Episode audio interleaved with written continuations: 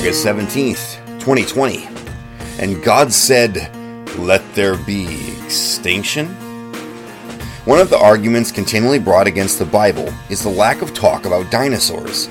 I mean, obviously, we have dinosaur bones, so why not more evidence in the Bible? Surely this is evidence of the fact dinosaurs became extinct before the writing of the Bible, right? Well, not necessarily.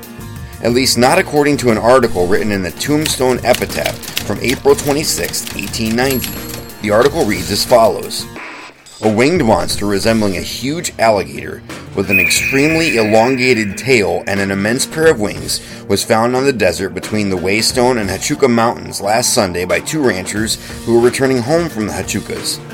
The creature was evidently greatly exhausted by a long flight and, when discovered, was able to fly but a short distance at a time. After the first shock of wild amazement had passed, the two men, who were on horseback and armed with Winchester rifles, regained sufficient courage to pursue the monster and, after an exciting chase of several miles, succeeded in getting near enough to open fire with their rifles and wounding it. The creature then turned on the men, but owing to its exhausted condition, they were able to keep out of its way, and after a few well directed shots, the monster party rolled over and remained motionless.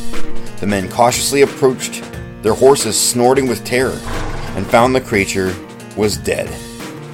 They then proceeded to make an examination and found that it measured about 92 feet in length, and the greatest diameter was about 50 inches. The monster had only two feet, these being situated a short distance in front, where the wings were joined to the body. The head was near as they could judge, about 8 feet long, the jaws being thickly set with strong, sharp teeth. Its eyes were as large as a dinner plate and protruded about halfway from the head. So, obviously, the theory that the Bible does not include dinosaurs because they were extinct before its writing is false.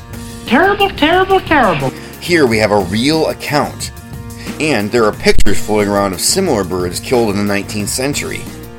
And as far as the Bible not mentioning dinosaurs, really shouldn't surprise us much.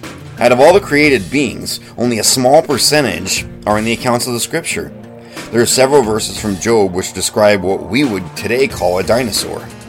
Friends, don't let the scoffers shake your faith. Why listen to them?